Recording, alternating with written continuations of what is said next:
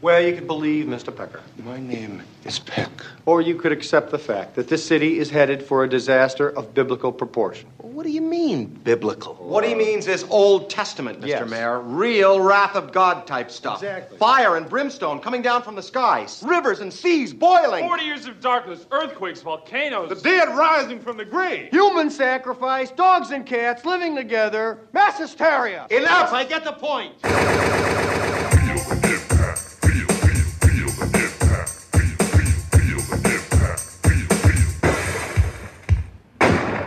Welcome to Double Impact, the podcast where we double back on the movies that impacted us growing up as 90s kids and decide whether they hold up today or are best left in the past. I'm Tristan. And I'm Greg, and we are doing Ghostbusters this morning. Woo! Pretty excited. Released in 1984. Great year, year I was born. Uh, yeah, I was, I was born that year. Thanks for remembering, Greg. That's you're Very welcome. sweet of you. Yeah, Budget of $25 million uh, with a return of just under $300 million at 295.7 million. uh, reoccurring. Not bad. Yeah, recurring. a repeater, of course. Um, not bad. Not bad. I have a tidbit from 1984. Oh, yeah? Uh, it was the last year that an Academy Award was given away in the category of Best Original Musical. Huh. So there was this. There is an open category, but apparently it hasn't been awarded since this year due to lack of contenders, according to the internet. Wait, so it still exists, just no one is winning it recently. Apparently. So we should make a mu- But people have made musicals recently. Yeah. So th- 84 was the year the, the musical died. Yeah, do you, can you guess what it was? Uh, the Sound of Music. No, Uh, it's the only musical I can think of. Purple Rain. Ah, Not to be confused with Chubby Rain. yes. Kit Ramsey, I believe, starred in that. Yeah, he did. or his brother. yeah, one of them, one of the two. One of the Ramses. Yeah. So obviously a hit. This was um critic score of ninety seven percent on Rotten Tomatoes. 97. Ninety seven. But Wow. au- audience score was only eighty eight percent. What the what the fuck's their problem? What's- stupid Yeah. audiences? I mean, and stupid critics. Yeah, There's a good 3% there that's gone waning. it's true. Um, the, the second one only got fifty three percent critic score. Oh, Vigo? six- Vigo does not score well? no, apparently not. yeah. And then the the reboot in twenty sixteen got seventy four percent critic score and fifty percent audience score. Interesting. I'm Interesting. sure we'll touch on that a little bit later. Touch it. Touch it. Yeah, 1984, big year for movies. I thought you Uh, were going to say big year for me. big year for me. Born. I came into existence. It was pretty kind of a big deal. Biggest thing that's ever happened to me. Mm. Uh, but also, Beverly Hills Cop was number one that year. Number two was, of course, this this picture. Aquel. Uh, Aqua. Uh, number three, Indiana Jones and the Temple of Doom. Number four, Gremlins. Number five, The Karate Kid. Number six, Police Academy. Number seven, Footloose. Number eight, Romancing the Stone. Number nine, one of the Star Treks. Number ten, Splash. Wow. What a movie! Oh, what a year! what a year that's for a- movies. That's a good year. Yeah. I should be proud of that year. Oh yeah, Purple Rain came out that year. Damn it, I should have known that. Revenge of the Noids, The Terminator, Oh, The Gods Must Be Crazy, Nightmare on Elm Street. I think we've actually done 1984, maybe one of the most yeah. in the podcast. I think so. Yeah, we might need to expand a little. That's but how what I- a That's year! how I know what year you're born because you remind me. yeah, a pretty massive year. Didn't quite get to number one, but it did get to number two. We are of course talking about Ghostbusters.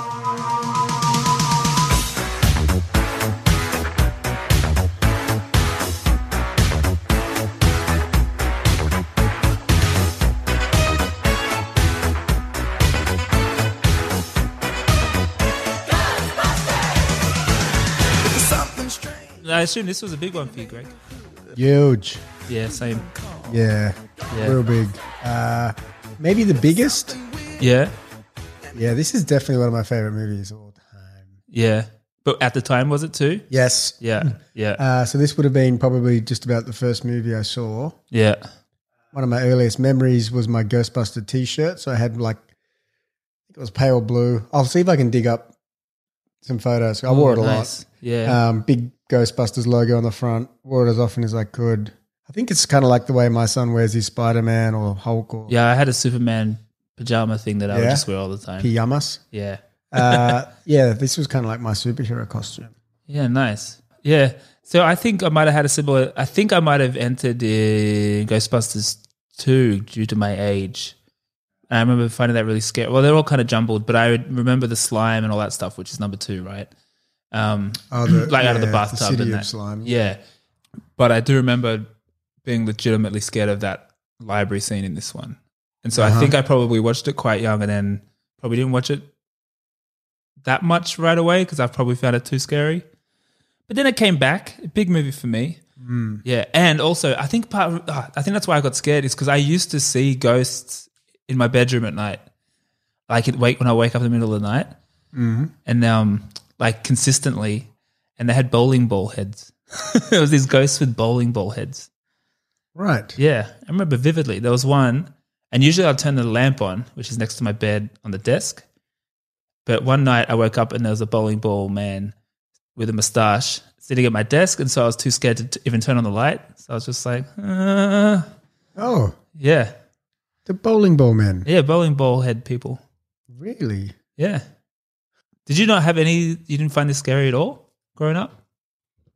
Um, prob- yeah, I think the opening scene used to freak me out. I think especially even before she transforms and she's just kind of hovering there because you've never seen anything before in your life like that, right? It's like what the fuck? Just when they yeah, when they're Yeah. walking through, dun- like yeah, it's- and then the, the the wall falls down. yeah, I never understood. you know how it's just a white wall behind them. oh yeah, I used to think it was like another dimension, and I don't know why because I was a oh kid. yeah, And then, but I used to like pause it. I remember having to turn the volume down as soon as 'cause I had it up really loud. Oh, yeah. And then he goes, "Get her!" And I- I used to have to like turn it down, but I used to pause it and try and like study her weird ghost head. really? Yeah. That's interesting. All practical too. We'll get into that a bit later. All right, so big for both of us. I think that was probably pretty obvious. But should we get into the origin story? Sure. Origin story. Right, so this is uh, very much from the brain of Mr. Dan Aykroyd, who uh, I don't know. I, are you?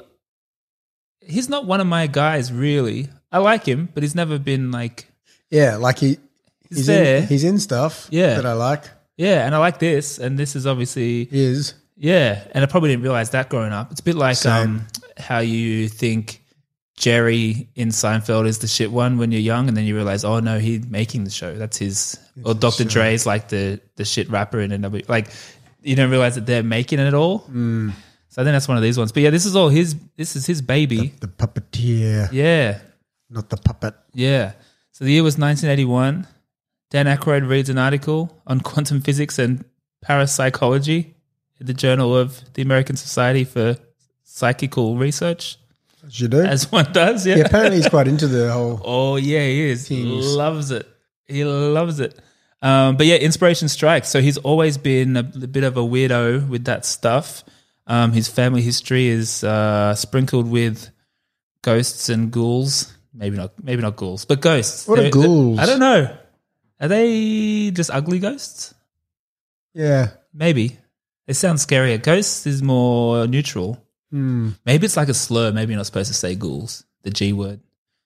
His great grandfather was a spiritualist in the era of King Edward, apparently. I don't know what that means, really. I assume it's in yesteryear. Yeah, yesteryear. Well, I think the King Edward period was like the early 1900s. But anyway, the, uh, his mother maintains that she saw an apparition Apparition. apparition, yeah, of his great grandparents while nursing him as a baby. Hmm. Oh, Yeah, and so so he had kind of um, that history in his family. He he's reading this article, and he also just was thinking, you know what? There were all these cool ghost movies back in the forties, which I'd never heard of, such as Ghost Chasers and Ghost Breakers. And he thought, huh, well, wouldn't that be a, a cool idea to bring that into the modern era? This was made in 1984, so him referring back to the 40s is only 40 years ago. yeah. Next year, the 80s is 40 years ago. How fucked up is that? Wow. Yeah, right? That's messed up. Uh, So they because they're making a new Ghostbusters movie next year. That's gonna be, that's like him referring back to the Roaring the Forties. Roaring Forties, Re- referring back to the Roaring Eighties. But I ne- Ah. I'd never heard of these movies, so I looked some of them up, and some of them are actually quite close to they're almost like you can see the direct kind of Mm, inspo lineage between these movies. This is the trailer for Ghost Breakers with um with Bob Hope. with James Cagney.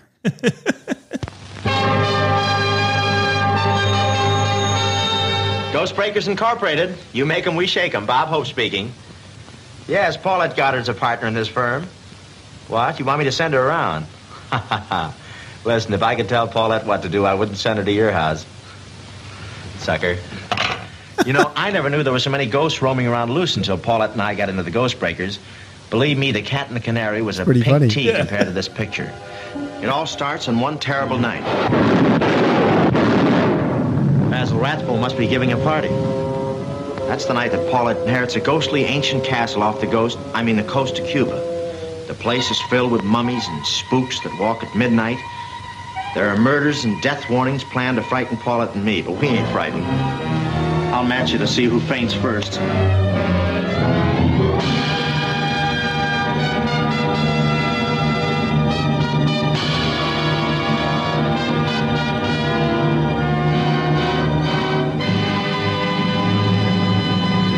So you get the idea. He's even answering the phone. Ghost Breakers, you, whatever, we, whatever. You make him, we shake him. Is that What what is, he- I can't remember. Is that what he said? he did? Yeah, nice. um, what does that mean? I don't know. Ghost Shakers? Ghost Breakers. Who knows? If only we could go back and listen to that, which would be very easy to do. Um, so that seemed a little bit scarier, which is interesting because the original Ghostbusters concept was a lot scarier, darker, grittier. Was it? Yeah. So, well, I'll, why don't I go through it- some of the backstory in the, the scripting? So, there was an original version, hot off the heels of uh, Blues Brothers with John Belushi. So, obviously, they go way, way back with SNL and I think Uh huh. one of those comedy crews. Um, and so it was it was meant to be a vehicle for them again. They've been doing lots of right. movies as duos. The fir- Dan Aykroyd's first three movies were with John Belushi as well. So it was going to be for those two with a little uh, up and coming star named Mr. Eddie Murphy. Ah, But then, about a third of the way through writing this script, in fact, he, while he was in the action of writing a line for John Belushi, he gets a call from his manager that Belushi had just passed away. So, kind of fucked up. There's obviously lots to talk about there, but we'll probably save that for a Blues Brothers episode or something. yeah. Dedicated to Joan. Ah, Yeah, but um, so then they kind of shifted gears and started writing that part for Bill Murray, which makes sense. Uh, also an SNL guy, so part of that crew as well. Um, but that first script, apparently called Ghost Smashes. So the idea, a a bit like how it ended up, the idea was always to have these guys set up as very ordinary, as you would have a fire department or pest control. They were just like a Service. yeah, like it's really standardy kind of service thing. But in the original script, it was set in the future, and they would travel through space, time, and Ah, dimensions yeah. and bit things. more Rick and Morty ish. Yeah, perhaps. Yeah, yeah, yeah, and darker and scarier. Uh, Apparently, yeah. Ah. Stargate Paraphrasing. What? Yeah, like Stargate. Stargate. Um, or Loopers. Wait, no, that's different. Sliders. Sliders. that what Uh, you're what's the one with um, Anakin Skywalker A jumper. Uh, jumper? Mm. Ew. But anyway, um, Aykroyd wanted Ivan Reitman, so he'd, he'd done Animal House, Meatballs, Stripes, would later go on to do Twins, Delightful Little Romp. But they were also part of the same comedy crew from Canada, eh? Second City. Uh huh. Loved the script, but he's like, you know, we can't really make this movie. That's going to cost like two or three hundred million dollars, which was unheard of, especially for a comedy. So there was sort of this And 1983 or whatever. It was when I was yeah, looking at it. yeah, exactly. So eh, for any kind of movie, that's a huge budget, but especially for a comedy. So they used to have like this, I guess, conventional wisdom around. Well, a comedy will only ever return this much. There's a there's a ceiling there for comedies, so you never want to spend more than X because Yeah. it's only going to get to Y or whatever. Mm-hmm. Although, funnily enough, this became the highest grossing comedy ever at the time, only to be beaten later by Home Alone. Yeah, and actually, probably if you adjust for inflation, it's probably still pretty up there but they could get a green light if they got the budget down to 25 million so roughly 10% of what that original idea would have cost so they bring Just pare in it back. yeah yeah just pare it back a little A bit few less dimensions. we'll make it a cartoon. Um, make it a cartoon oh the cartoon was pretty good we'll come back to Yeah, we'll get that. Um, All right, so Reitman suggested some tweaks, brings in Mr. Harold Ramis, who up until a couple episodes ago we thought was the same person as Ivan Yep. Reitman. Still, maybe they are. um, bring him in. He obviously plays Egon, but he also helped rewrite the script. So him and um, uh, Aykroyd worked together on refining that script, and they had quite a complementary writing partnership apparently. So Ramus is really good at the dialogue and refining the jokes and that kind of shit, and Dan is bringing in the fucking paranormal aspects and all that jargon and all that. There all was that kind quite a lot of stuff. that in there, wasn't There's there? A lot, and, and yeah, it ma- it makes sense when you realize that he's into this shit in real life because there's some. It's pretty, yeah, Um, Spouted it pretty well. yeah, yeah. So obviously they changed the setting, but they also then started to really differentiate the characters a lot more than they initially were. So making Dan Aykroyd's character sort of the heart, Ramus's character the brains, and then obviously Bill Murray's character the mouth. Ah. Yeah, but there was some other casting. Uh, I'll give you a couple of interesting little precasties. Actually, I got one interesting precasty and then a bunch of unverified precasties. But the one legit one, Julia Roberts auditioned for Sigourney Weaver's role.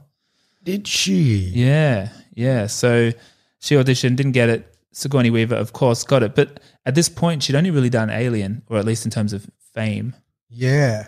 and so wasn't really considered a comedic act- actress. This was her trying to level her profile Yeah, to avoid typecasting. yeah. And apparently, she nailed it. She came into the audition acting like a dog and going Yeah, all she did crazy the- and shit. She did the transformation into the.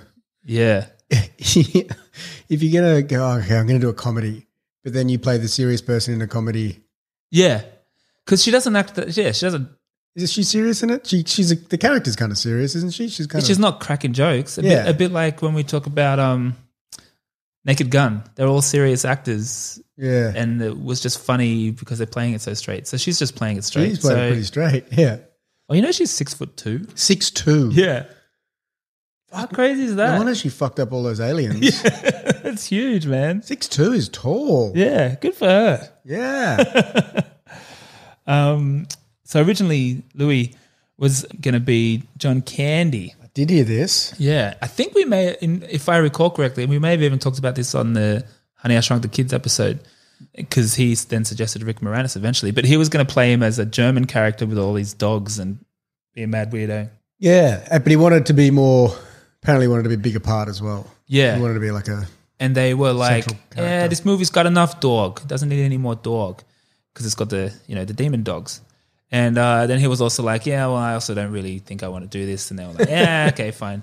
And then um, Is Rick. they bring in uh, Rick Moranis. Uh, where, who this is was perfect. perfect. Always, always. What a great little guy. Anyway, we, well, we do. We'll talk about him a little bit in this episode. But if you want a deep dive on Moranis, go listen to our "Honey, I Shrunk the Kids" episode where we pay him mad respect. Any other any other precasties? So I got some unverified precasties: Michael Keaton, Chevy Chase, Walken, Oh yep. Lithgow, Goldblum, Gu- Oh. Gutenberg. Goldblum would have been pretty good. Yeah, they all I feel like he's a about to be overplayed now, Goldberg, but uh, Gold Bloom. Bloom. Fuck. Goldberg Bloomstein Goldstein. That's mad. mad racist. You kind of. I was, I was going to say that that'll be the name of my made up agent. Goldberg and Blumenstein. Yeah, I think these are all just Steinberg? popular people at the time because everything I read, it sounds like it was pretty obvious who was going to be cast in all of it, except for Mr. Ernie Hudson, who had to audition five times. What? And then when when Eddie Murphy wasn't in it, they kind of changed his role significantly and made it a lot smaller. But I think he brings something nice to this movie. I think he's uh well he's kind of the uh maybe the uh Like he's the normal guy. the proxy or the no, but there's a word for that. Anyway, you know ah, the word. smarter people would know the word. Uh yeah. Oh yeah, he's Annie good. Potts as well. Janine. Janine, you know she's the voice of Bo Peep in Toy Story. I Ah only learned this recently. excellent. Yeah. Oh yeah, and the big bad alien chick at the end. That's another precast. He- That was going to be Paul Rubens, otherwise known as Pee Wee Homan. They went with a, a Serbian national. Well, he passed, so he was his his version of that was going to be more of like an architect, man in a suit type thing. Then he passed, and then they were like went back to the drawing board and decided for some androgynous Grace Jones Bowie Hmm. type figure. But they should have got Bowie or Grace Jones. That would have been good. So anyway, they finished the script, but they finished the script in 1983. This movie had to come out in 1984, so this shit was getting tight, tight, tight, tight. So basically, like editing while they're filming and all that shit. But anyway, it eventually comes out on the same day as Gremlins. Came out on the same day. What a time to be alive! Madness. Like Gremlins, Ghostbusters, me being born. These are def- They come in threes, two right? of, two of those are defining things of my childhood. Yeah. All right. Um, so then the movie comes out, huge hit, biggest comedy of all time, yada yada yada. Let's play the trailer. Ghosts. Hello, Ghostbusters. They're real. You do? You have? They're here.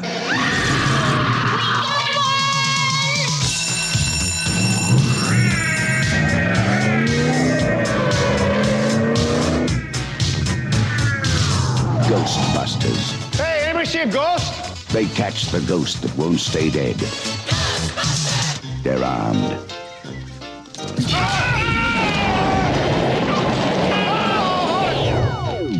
They're dangerous. Try to imagine all life as you know it stopping instantaneously and every molecule in your body exploding at the speed of light. All right, that's bad. Okay. All right, important safety tip. Thanks, Egon. They're professionals. I'm the chairman of the largest paranormal removal company in America. They're all that stand between you and the end of the world. The city is headed for a disaster of biblical proportion. Real wrath of God type stuff. Zach, fire and brimstone coming down from the sky. Human sacrifice, dogs and cats living together, mass hysteria. Your girlfriend lives in the corner penthouse of Spook Central. You want this body? Is this a trick question? Ghostbusters. Starring Bill Murray, Dan Aykroyd, Sigourney Weaver, Harold Ramis, Rick Moranis. Coming to save the world. Ghostbusters. I mean, that trailer does a decent job of going through some of the main elements of the plot. But for those who haven't watched it in a while, Greg, what's the uh, what's the plot? yeah, I'd, uh, I'd happy to do that for you. Um, Larry King, Colonel Sanders, J.K. Rowling, Susan Boyle, Dr. Peter Venkman, Egon Ray. What do these people have in common? Um, I don't know. That's right. They all overcame unemployment and abject poverty to go on and thrive, creating empires. Yeah. Ghostbusters. Ah. Did you say Larry King? Yes. He's in this too. Anyway, Sure sorry. is. It's film debut. Anyway, continue. Ghostbusters. The story of three friends who were fired from their university fellow roles and a couple of other people they hire who found a gap in a market. A blue ocean strategy executed perfectly by understanding their market and the needs of their customer and providing a unique service that solves that customer problem. In this instance, busting ghosts. Right. In a short period of time, they took over the ghost busting market, the time when it was in most need, going on to become the largest paranormal removal company in North America. Now, Tristan, as marketers, it's worth pointing out that their strategy was supported by some shrewd marketing work, most notably strong branding and memorable advertising. Yeah. Good logo. We're ready to believe you. It is strong. Remember the TVC? Yeah. It's also a love story. is it though? Oh, kinda. Say that. Well, it is kind of a love story because um, obviously Sigourney Weaver, but also Dan Aykroyd seems to get a blowjob from a ghost at some point. I didn't remember that when I was a kid. Yeah. What the fuck is that? He's a, it's And a- he does. it's a He's like, ghost "Oh, job. right." It's a ghost job. He goes like cross-eyed or whatever. Like, it's what the fuck is that? I mean, you would. You're not going to like, no, no, no. Would you though? I mean, well, I guess you. I, mean, I Ghost don't job? know. I'd cop a ghost job. We don't even know what's doing that. Yeah. Well, he didn't seem. You couldn't see it. Is he good? It's like a. It's like an invisible glory hole. Go, ghost. a glory hole to another dimension. yeah, what a weirdo. He wrote this. Remember, Yeah, this it's like it's like. Oh, it's the 80s, baby. have you, and then I get a blowjob from a ghost. oh, someone, Kesha, you know that singer Kesha? She reckons she had sex with a ghost. Good. Yeah. Uh, well, how, how was the rewatch for you? It was divine. Divine. Yeah. Yeah. Yeah, it was epic. Mm. As soon as I saw the opening, you know, the Columbia, um, Yeah, yeah. which I, when I was young, I used to think that that was the Ghostbusters movie. So Oh. anytime I saw a Columbia, you know, the Statue of Liberty or yeah, whatever, Yeah, yeah. and then it went to a different movie, I thought someone had just taped over Ghostbusters. That's mad. It's happened a lot. Yeah, man, it was it was a real treat of a rewatch. was, wasn't it? Yeah, it was everything I knew it was, and a little bit more, I guess. Yeah, I was I was pretty in a similar space. I was surprised at how much so many of the effects hold up, especially the the ghosts themselves. They look fucking sick. They do, don't Yeah, they? they look sick, man. Like the library ghost looks fucking amazing. Like like you wouldn't if you made a ghost movie now. you do some CGI bullshit. Yeah, Like, they, they look sick, and it almost looks more. They, they obviously there's a certain. Uh, they look kind of weird, but Yeah. that works. Like, That's Yeah. what makes it work. yeah. Um, They haven't over-engineered it. Yeah. And I think uh, one thing I found was it's not that funny, Really? and- but not in a bad way. It's just heap, heaps weird and surreal, but not like I wasn't. I wasn't laugh out I, loud. I stuff. was lolling. really. There's some Yeah. stuff I kind of like in the trailer there where it's funny, like the way Bill Murray says it, but the line itself, it's not like if someone else read it, it probably wouldn't be funny. Yes. But yeah, this is not a critique. This is more just like I was expecting more of like a straight up comedy, but it's more just the real oddball, weird, surreal. The whole thing is funny, but it's not like a laugh a minute type of thing. Yeah, which I, yeah. but, which I was happy with. The one-liners, there's it's it's got a lot of like. Well, he's so dry. Yeah, yeah, So there's lots of back off. I'm a scientist. yeah, yeah. And There's the a lot of- Twinkie, the Twinkie, that's one of my favorite bits. Well, let's say this Twinkie represents the normal amount of psychokinetic energy in the New York area. According to this morning's sample, it would be a Twinkie 35 feet long, weighing approximately 600 pounds. That's a big Twinkie. We could be on the verge of a fourfold cross rip, a PKE surge of incredible, even dangerous proportions. We just had a visit from the Environmental Protection Agency. How's the grid holding up? It's not good. Tell him about the Twinkie. What about the Twinkie? I don't know why I find that so funny. Uh, anyway, It's a delight. It's delightful. Oh, the other thing I was finding in the rewatch is I actually realized I had no idea what the actual story was. and I was I feel like I was learning the story for the first time. It's like, oh, it was the architect of the building and like it's legitimate too. Like it's Yeah. that was- like this feels tight. it pays off quite well. That's what I was thinking. And like, I was trying to think why it works. And I think there's a few ingredients. One of them is that, like, a bit like when we did Back to the Future, it's just it's such a tight little operation where all these seeds Mm, yeah. planted pay Yeah. off, and like crossing the streams side of maybe being the ultimate one. But everything just pays off Mm-hmm. which has lasted into vernacular quite well. Oh, very much so, especially at the uh, the men's room. Or anywhere two men are pissing. Uh, What was I going to say though? Oh yeah, but speaking of Back to the Future, I think in the rewatch I was expecting a Back to the Future. I, I think for you, you got that. I think I would say for me, this wasn't. Back to the Future was pure bliss. The every minute I'm sitting there on the, I was watching it on the floor, right up to the TV, and like the whole thing was like, yeah. you didn't get that with this? I got this for in bursts, and there were a few In lulls. sprints. Yeah. There were a few lulls, not lulls, I meant to say lulls, where it just kind it was still fine. I still, still, out of all the movies we've done, this is probably top five or whatever, probably Uh-huh. maybe even top two, I'm not sure. But Back to the Future was like bam, bam, bam, bam. Interesting. And maybe that, uh, yeah, I don't know. Maybe Interesting. it's because they shout more than these guys do. There's a lot of shout. And maybe it's just Michael J. Fox, man. He, he is spectacular. Says Bill Murray. Yeah, he's built. Yeah, he's good too. Um, oh yeah, the other the other part I think it's just like the the the ordinary slash extraordinary. uh, They're talking about pretty extraordinary things, but in, su- it's dealt with in such an ordinary thing, like the fact that they are set up just like pest control, and Yeah. it's not Nice. it's not over the top. And maybe that original script would have been a bit over the top. Yeah. Would have been definitely a different movie. Yeah. Yeah. And actually, it's interesting because um, Ivan Reitman talks about how he saw in the script this Marshmallow Man thing and he's like, okay, that's fucking hard to do. How are we going to make that believable? But How's, how's it going to make you invested, you know?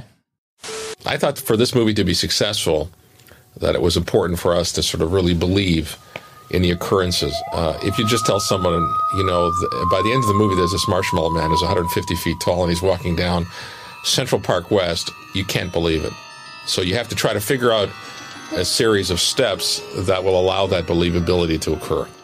How we achieve that is by starting them in a very sort of mundane, realistic situation. They're they work at a university, they're scientists, they're not doing particularly well, they get kicked out, and they decide to set up a business themselves. And it's dealing with all those things in the sort of first act of the movie that makes you sort of believe in the truth of it. See? Yeah. So it's, It's an entrepreneurial. yeah, it's it's really a story Journey. of small business. Uh, um, It is. and, Amer- and America. But I think that's what you're saying as well, right? The the tightness of it all, like all those orchestration of it. I think in the original script, like Marshmallow Man pops out 20 minutes in, like th- it's not a build up like that. Mm. So yeah, it's interesting. Special effects, like we're saying, they hold up pretty good. FX. FX, sorry, Come yeah. on, mate. Come on. We- We've been doing this for a while now. I think maybe just the stop motion dogs are a bit.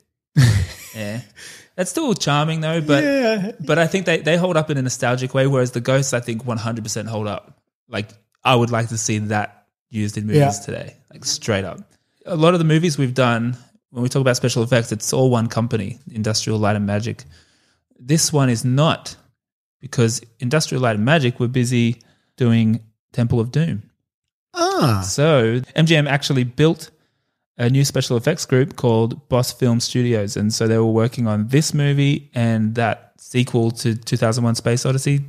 Oh, don't know what I that don't think is. anyone's seen that because it's not, yeah, it's not Kubrick, and I don't think it's, I don't know if it's Arthur C. Clarke, but anyway, um, uh, so th- these were all new dudes, but uh, like we're saying, it's like mostly practical. Like the ghosts and shit with people in costumes, and then I guess they just do some kind of green screeny type of shit and superimpose them in there. Pretty fucking cool. Like even Slimer was a dude with like a costume on that comes to his midriff or whatever, and the arms are real, and he's just going, rah, rah, rah. it's pretty sick. Although speaking of Slimer, he wasn't as big of a Thing. thing as I remembered. Yeah, he's kind of just that one. Is he big? Is he big in the second one, or is it just the he's cartoon? in the cartoon. Yeah, the cartoon is like a main He's a, character. yeah, he's one of the guys, isn't he? He's like a good ghost. Did you did you read that he was an ode to, to John Belushi? I did hear that gluttony And just like s- having the cigar or just does he have a eating. cigar? No, They said the eating like the he's just eating everything. yeah, yeah. It's interesting. Um, the Marshmallow Man was pretty fucking badass. So I had this weird thing with the Marshmallow Man, right? Did you? I don't know if this, if you had a similar experience. First, I was as a kid, I'm like Marshmallow Man. Yep, got it. It's a big Marshmallow Man. And then I think as a kid, I got it confused with the Michelin, Michelin Man. Man, Yeah, yeah. Michelin Man. And then as I got older, because we don't have it in Australia, but then as I got older in the US, there's a ma- mascot, Poppin' Fresh, the Pillsbury Doughboy. Uh, Pippin Fresh. Exactly. And so I think it's that exact Simpsons episode when I just had this crisis of wait, do I understand what the Marshmallow Man is? Is that Puffin Fresh? Excuse me, Mr. Burns. Poppin' Fresh, you glutinous little doughboy. Oh, there's something I've wanted to do to you for years.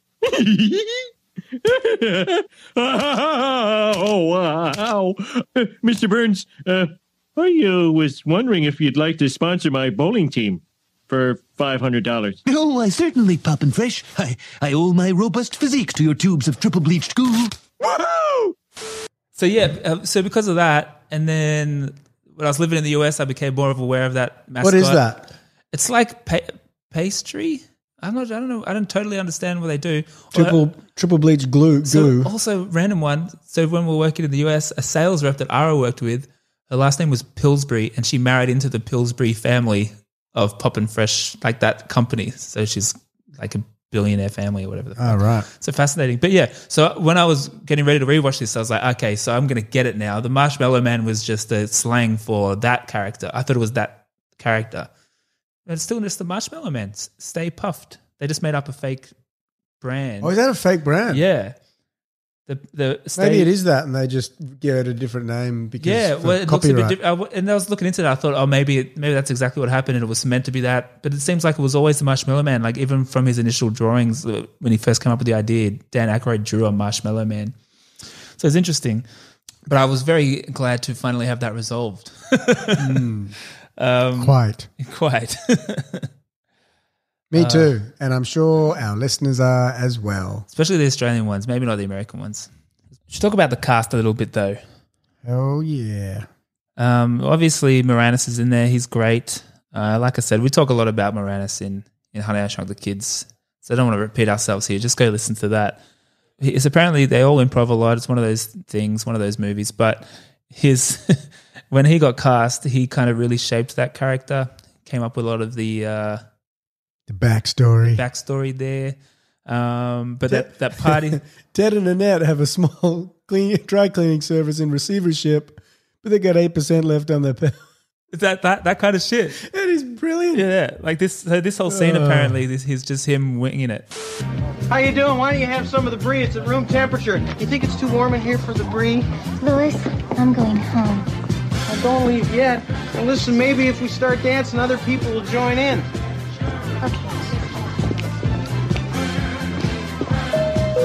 Oh, don't move. I just gotta get the door. Ted, Annette! Hey, glad you could come. How you doing? Give me your coats. Everybody, this is Ted and Annette Fleming. Ted has a small carpet cleaning business in receivership. Annette's drawing a salary from a deferred bonus from two years ago. They got 15000 left on the house at 8%. So they're okay. So, does anybody want to play Parcheesi? Okay, who brought the dog? We all know what happens next. A funny little tidbit I picked up on uh, from our friends on the internet is uh, he plays the character that would become the keymaster, but he gets locked out of his apartment three different times. I love that. Is that a that must be that's- intentional? That's intentional. Yeah. How good is that? I don't never noticed never, that. never thought of that. Like, why make him the keymaster? uh, but should, I mean, Ah. Bill Murray also great. Subtle. Um, I, I feel like uh, I haven't gone super deep on Bill Murray here. I feel like there'll be other vehicles where perhaps we. I got a little bit here. It's probably worth. I mean, this is this is a prime. I don't know where this is in the trajectory of his career. It's relatively early. It's relatively early. I think this is next level bam because then And Ah, I he didn't think make this any is- movies for four years after this. Yeah, really. Took his foot off the gas, and the next one was Scrooged. Yeah, which is So 84 to 87 or something. 80. this was pretty much. So obviously he wasn't meant to be in it originally, Yeah.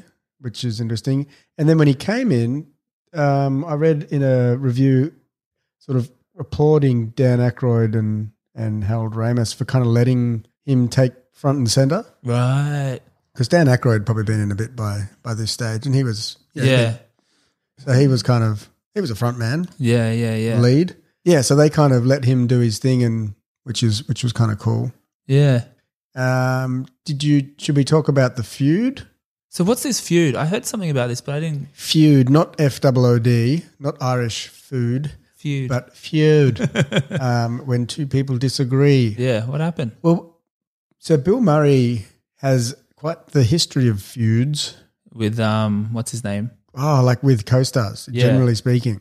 Well, uh, what's it? Um, what- Chevy Chase. Chevy Chase, yep. But he that sounds like kind- uh, Chevy Chase sounds like an asshole. yeah, they came to fisticuffs apparently. But all through his career, there's sort of people. Um, Lucy Lou.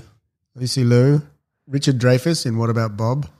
Oh yeah, and then with with um Egon in um yes in uh fucking hell this in this oh Harold Ramis. yeah I was gonna say in Groundhog Day Yeah, well, that's where it came to blows. So apparently Yeah, okay. they butted head of, heads a few times, right um, and then but they were, but they were really good mates. Yeah. So I think Bill Murray's like godfather to his one of Yeah. um, Ramis's daughters. So then, yeah, they had a massive blowout on Groundhog Day. Um, Ramis attributed it to Bill Murray. Apparently, was going through some shit, right but they didn't speak for twenty years. fuck And then Ramis has, you know, passed away a few years ago, uh, 2014. So, um, but he was quite sick for a while. So Bill Murray's brother convinced Bill to go around. Brian Doyle Murray Correct. yeah yeah the one that talks like this Yeah, yeah, yeah. he uh, he convinced him to go around. So apparently he got a a police cavalcade and rocked up with a box of donuts. Ah. Uh, but then by then, he- I think Ramos was pretty ill. But they, you know, they made peace, which is nice. It's interesting you say this because I was likening this crew. It's a bit of a stretch, but I was just thinking about the dynamic of the crew and how they each kind of have a role from a creative standpoint. But I was also thinking, like, what if Belushi didn't die? And I was thinking about like the Beatles. Like they're a bit. Bill Murray to me is a bit like uh, I was gonna say George Harrison because he seems the most laid back and doesn't seem to care about anything. And then Dan Aykroyd, I was thinking is like Paul McCartney, but then John Belushi was potentially Lennon, and it's like, Ooh. well, what if Lennon died after the Beatles' first album? What would have happened? Would you have just got because I was Oh. would, it- thinking like would George have become more of an asshole? Maybe. Or I was thinking, like, was uh, would Dan Aykroyd have gone on to make heaps better movies? Because he did- Oh. hasn't made heaps of great ones, really. That's Right? interesting. He went into other serious roles. He got nominated for an Oscar for Driving Miss Daisy and stuff. Did he? Yeah, supporting I've actor. never seen that. Yeah, me neither. But but then with that analogy, maybe maybe Murray is Lennon, Yeah. and and and Harold Ramis is George. He seems to more have more of a demeanor of George, if not it's just being like pretty laid back and Maybe Dan Not a still is front George. man. Maybe there was multiple.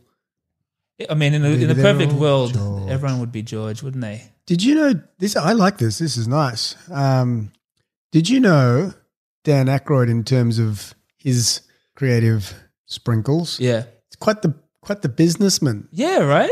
Yeah, Crystal Head. Crystal Head. Yeah, which I always thought was Crystal Skull. Me too. And I wrote it down as Crystal Skull. Yeah, I had Oh. And to it- Google it. and I go, is that the same thing? And it came out the same year as Indiana Jones and the Crystal Skull by Yeah. pure coincidence. Ah. So talking about the vodka you buy, that's the bottle is that little skull. Such head. a sick bottle. Yeah, he's a bit of a booze uh, baron. And blues. And blues. Blues and blues. So the, the Blues Brothers stuff wasn't just some random thing he did. He's always been into that shit. Yeah. He used to work at a blues bar and then he's created, uh, he was a co founder of a venue. Um, what's it called? Oh, the Hou- House of Blues. He co founded that with the same guy that did the Hard Rock Cafe. Uh, but it became the second biggest live music promoter in the world. And they sold it in 2006 to Live Nation. So this guy is probably Wow. very, very cashed up. Yeah. Which yeah. is cool. Also has webbed toes. Does he? And is Canadian. He is Canadian. But it gets weirder. Go on. He wanted to become a priest until he was about 17. Is that the inspiration behind Soul Man, Maybe, actually. the sitcom he starred in for quite a while? yeah, boy. Never watched that one. I think I might have watched one episode and it's blah.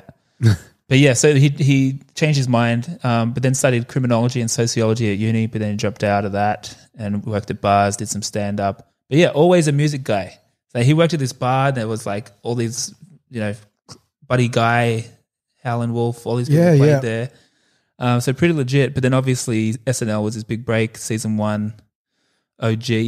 Is he? Yeah, That's cool. Yeah, with Who like, else was in with that? Steve Martin, Chevy Chase, and then Bill Murray came in to replace Chevy Chase. Basically, Ah. So that's where the beef started because Chevy Chase was like too cool for school. He was too famous, and he's like, Yeah, I'm doing Uh, Fletch, man. yeah, and so when he came back to guest host or something in season two with Bill Murray there, Bill Murray was sort of like, I don't know, protecting the, I don't know, there was Yeah. some kind of beef there. Yeah, yeah, yeah, yeah. He was also briefly engaged to Carrie Fisher.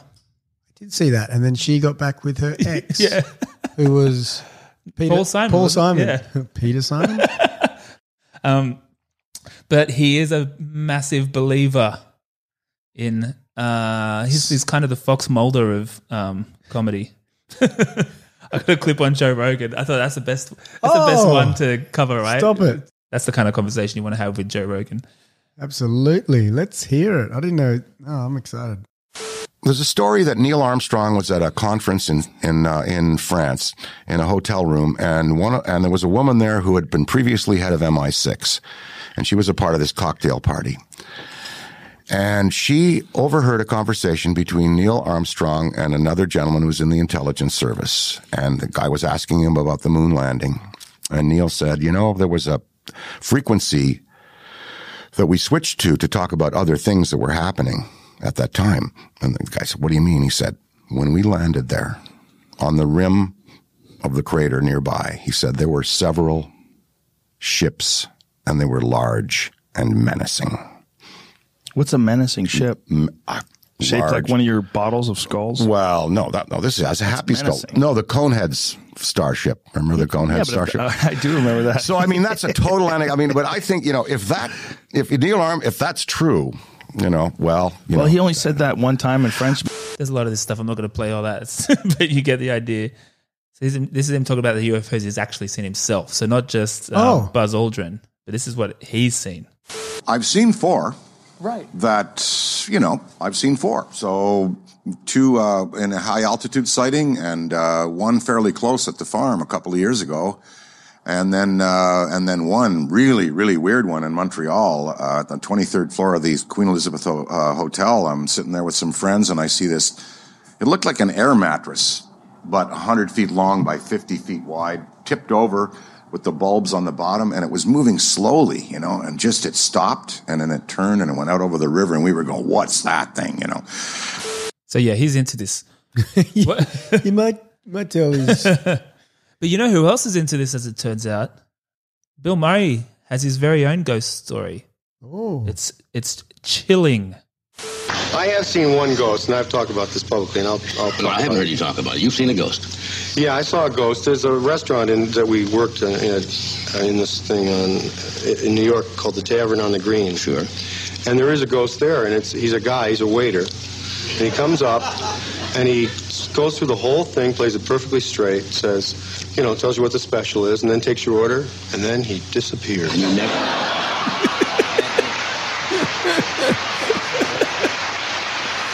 plays it straight. That's it.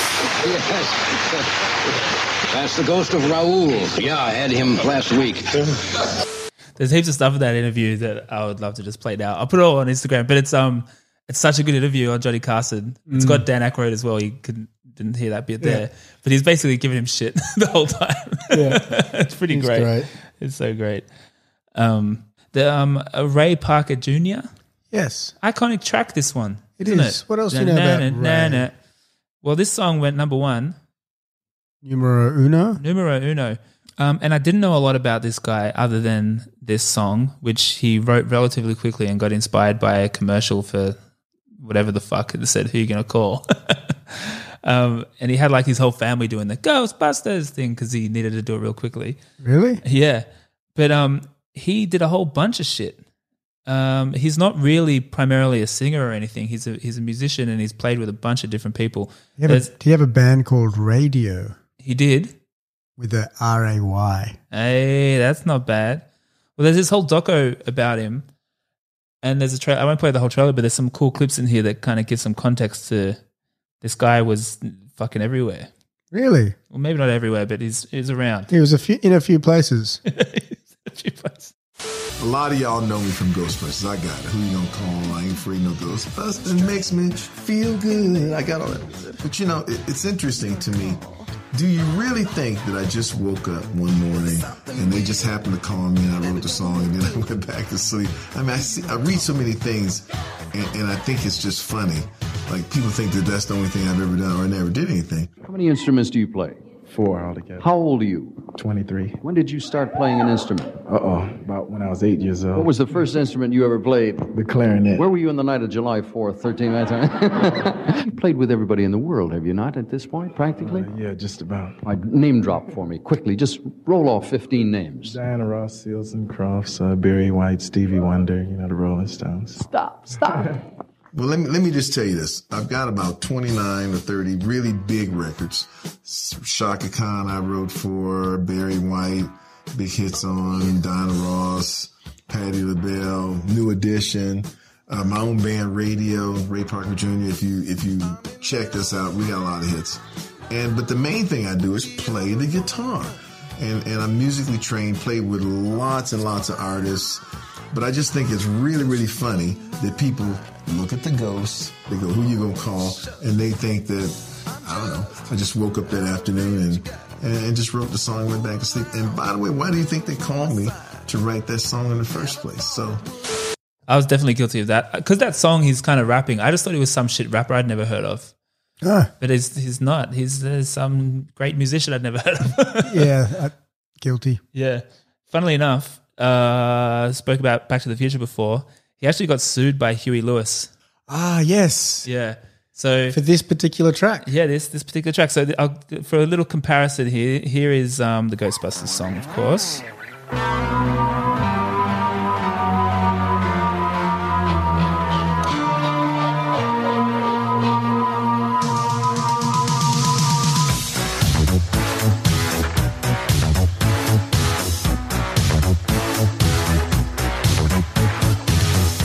Now here is the uh, Huey Lewis and the News song, which is called "I Want a New Drug." Now judge for yourselves, people.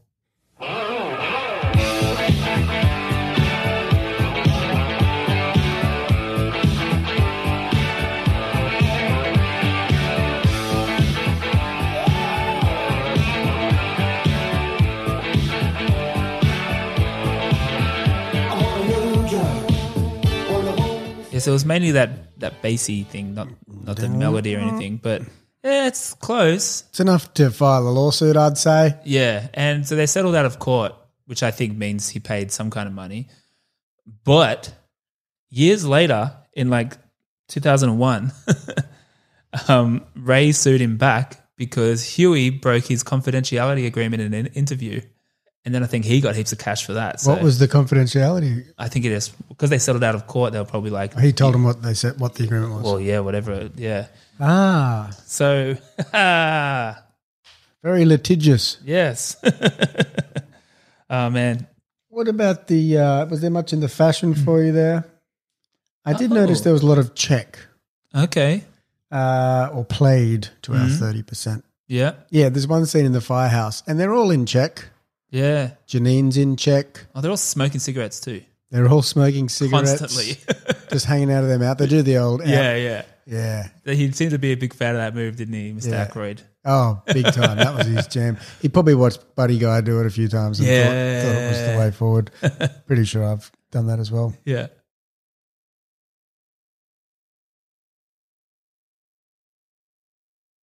I did remember Sigourney Weaver has since done another comedy, There's the space one. Heartbreaker. Oh, yeah, the space one. That's as supposed to well. be really good. What's that called again? Heartbreakers. Hey, Heartbreakers too. Jennifer Love Hewitt and Ray Liotta, Yeah, which I remember being pretty funny, I never watched it. but I might have been heavily distracted for 123 minutes. You haven't seen that? No, it's good. Should watch that. Yeah. What was the space one? The Star Trek Oh, Galaxy Galaxy Quest. Yeah, Quest. yeah, Galaxy Quest. Yeah, yeah, yeah. Um, that's supposed to be really good too. I think I might have seen it when I was young, but I can't really remember. Um, uh, Gorillas in the Mist. classic. A laugh a minute. Real lol fest. Aliens Three. Zing. oh yeah. I mean, she's pretty good in this, I guess, but I don't. I, Uh, yeah, My dad's favorite scene was when she levitated, which which my least favorite scene. But now that I think back, I kind of him telling me that is disturbing. yeah. He's got a great joke in there too. Not your dad, Bill Murray. Yeah. I want you inside me. Go ahead. No, I can't. Sounds like you got at least two people in there already. Might be a little crowded. When you inside, it's quite graphic. exactly. I never picked up on that as a no, kid. neither. I do my favorite line in between those two when he goes around to the house and he's doing the inspection for the first The time. squeaky- I The love little this. squirty gun thing. And I can't tell if in the even in the world of the movie if that's a real thing. Yeah, or if or he's just, picked fucking up with her. he picked yeah. up something from the side of the plot and walked into the house. Yeah. probably probably that. Yeah. That's the bedroom, but nothing ever happened in there. What a crime. Crime. I mean, he's a little bit of a predator, but um, Uh, Yeah, but in a yeah. disarming way. Massive predator. All right, should we talk about the legacy? There's a few sequels, some reboots. Yeah, it's quite the franchise. It is. Multimedia. Multimedia. So obviously, there was Ghostbusters Part Two. Bit of a they weren't super happy with it. There was obviously the reboot in 2016, 2014. 2016. Obviously, that that was controversial, I guess, because it was all females. Lots of bored men lost their shit that it was females. It wasn't very good. Maybe that's more of the issue. But um, I haven't seen it. It's it's fine. But again, it's just like I think, yeah, people probably thought we are getting in these guys back because there's been so much talk. yeah, Maybe, I don't know. yeah. I don't know. It, it's okay. I'd I would, you'd watch it and you'd be like, oh yeah, it's Good pretty cast, isn't it? Yeah. Um, what's her name's really good the, um, from SNL, the blonde one. Fuck, I'm forgetting everyone's name. Amy Poehler? No, new a new generation. Anyway, it's Amy it's, Poehler. It's fine. It's a good Netflix movie. It's not like Netflix and chill movie. it's a Netflix and chill movie. Have you, how do you feel about the m- misuse of Netflix and chill? in terms of People just saying it, thinking it just means it's about banging. it's about banging, right? Yeah. But heaps of people use it just thinking. So, like, Oh no, like parents aren't saying it. Are they? Like, yeah, oh. I've heard it in my office a bit. Ah, so, like, how was your weekend? Ah, Netflix and chill. Like, I was like- whoa, remember that? Oh, okay. it's a bit too much information. Good for you. anyway, Uh, sorry, I digress. is that when you say "okay, boomer"? You heard about the "okay, I- boomer"? I- thing? this week, it's new for me. I think it's new. Yeah, I well, could be I wrong. am on the cultural precipice then. You sure are. Um, so, in addition to that, there was also a cameo in the Casper movie. Who you gonna call? Someone else. Ah, yes. Yeah. It's pretty super lame. But the irony of that is, initially, the creators of Casper sued creators of Ghostbusters because in the logo, the ghost in the logo looks like Casperi. the Fatso, the Fatso ghost, Ah. which I guess is the name of the fat one. I don't really know Casper very well. No. so that's kind of kind of weird. But then the game, the video game, did you ever play that? I would have. Because so you should because they just released a remastered version, so it could be time for Gamer Greg to emerge from his Oh, cave I'm or about go due- into his I'm cave due for I don't my know. annual Yeah. game. Yeah, annual game. Um, Because this is up your alley. Because Dan Aykroyd says this is the closest to a third movie because they actually it's got Bill Murray's voice and everything. It's got all their voices, and uh, Harold Ramis and Dan Aykroyd were consulted on the script and that kind of thing. Oh. it's pretty fun. I got a little clip here that captures. Have you played it? It's Ghostbustiness. I played it back in the day. I think I brought it off Hugo, but I just didn't play it that much. All right, Ace. Get ready. Dr. Stantz. So you play a new if Ghostbuster. You do the honors. Proud to, Dr. Venkman. Part of our settlement with the city, proton packs must remain off in heavily populated public areas. and in close quarters. It minimizes the city's liabilities and satisfies the restraining order the maid here had put on us. Where we live in today, you shoot a proton stream of highly charged particles at someone, they get all so happy. It's him!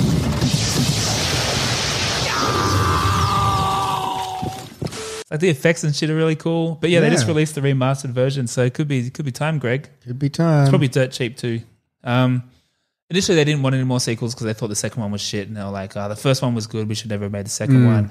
But then the idea of a third one started to gather steam. But then poor old Harold Ramis passed away. Yeah. In 2014, so things kind of stopped again. Ivan Reitman decided he didn't really want to direct one without him either.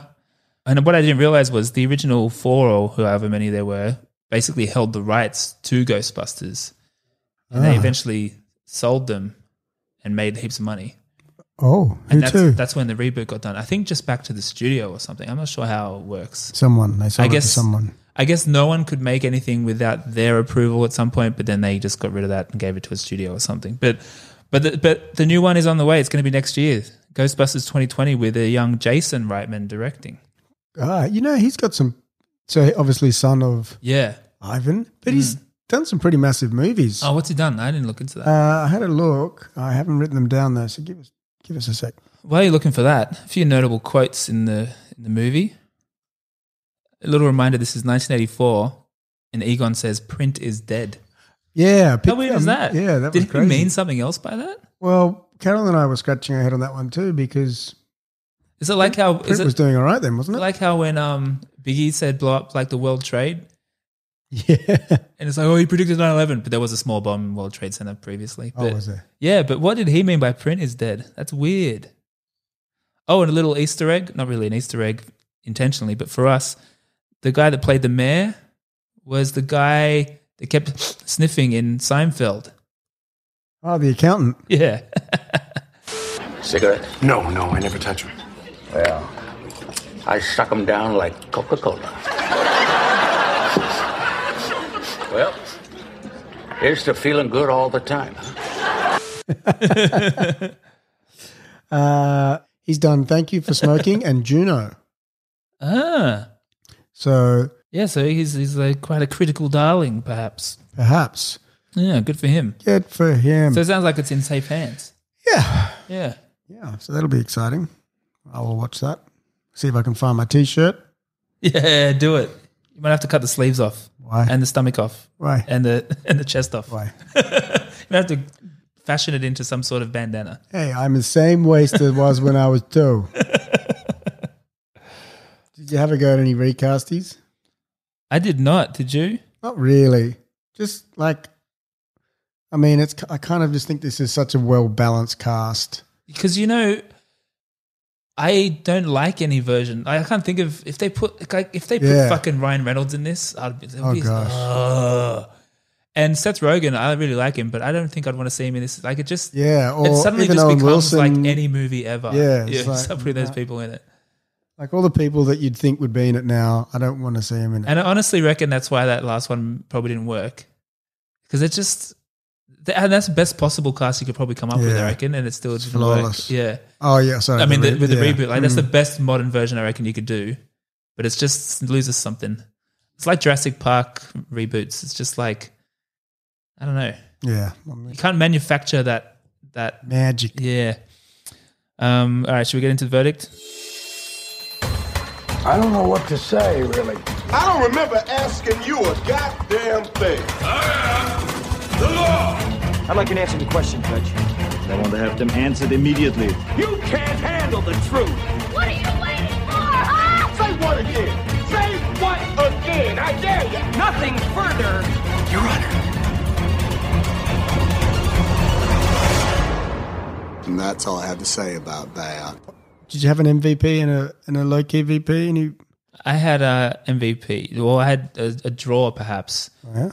I'd say either Bill Murray Mm. or Rick Moranis, and I'm maybe leaning more towards Mick- Rick Moranis just because Bill Murray's doing his usual thing, but so is Rick Moranis, I guess. Well, they can have a tie. yeah, they could have a tie. Do you know who I had as a low key VP? Who, Who? we haven't mentioned today? Who? The EPA guy.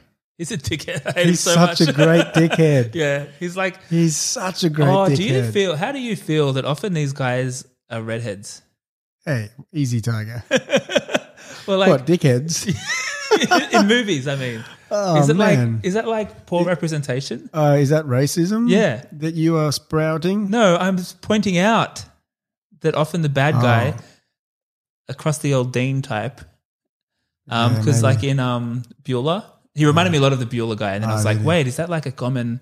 Is that a Maybe. thing? I don't know. Look into it. He's great though because he's also the dickhead in Die Hard. William Atherton is his name. He's the reporter that's down. Ah, I thought he looked familiar. Did you get that?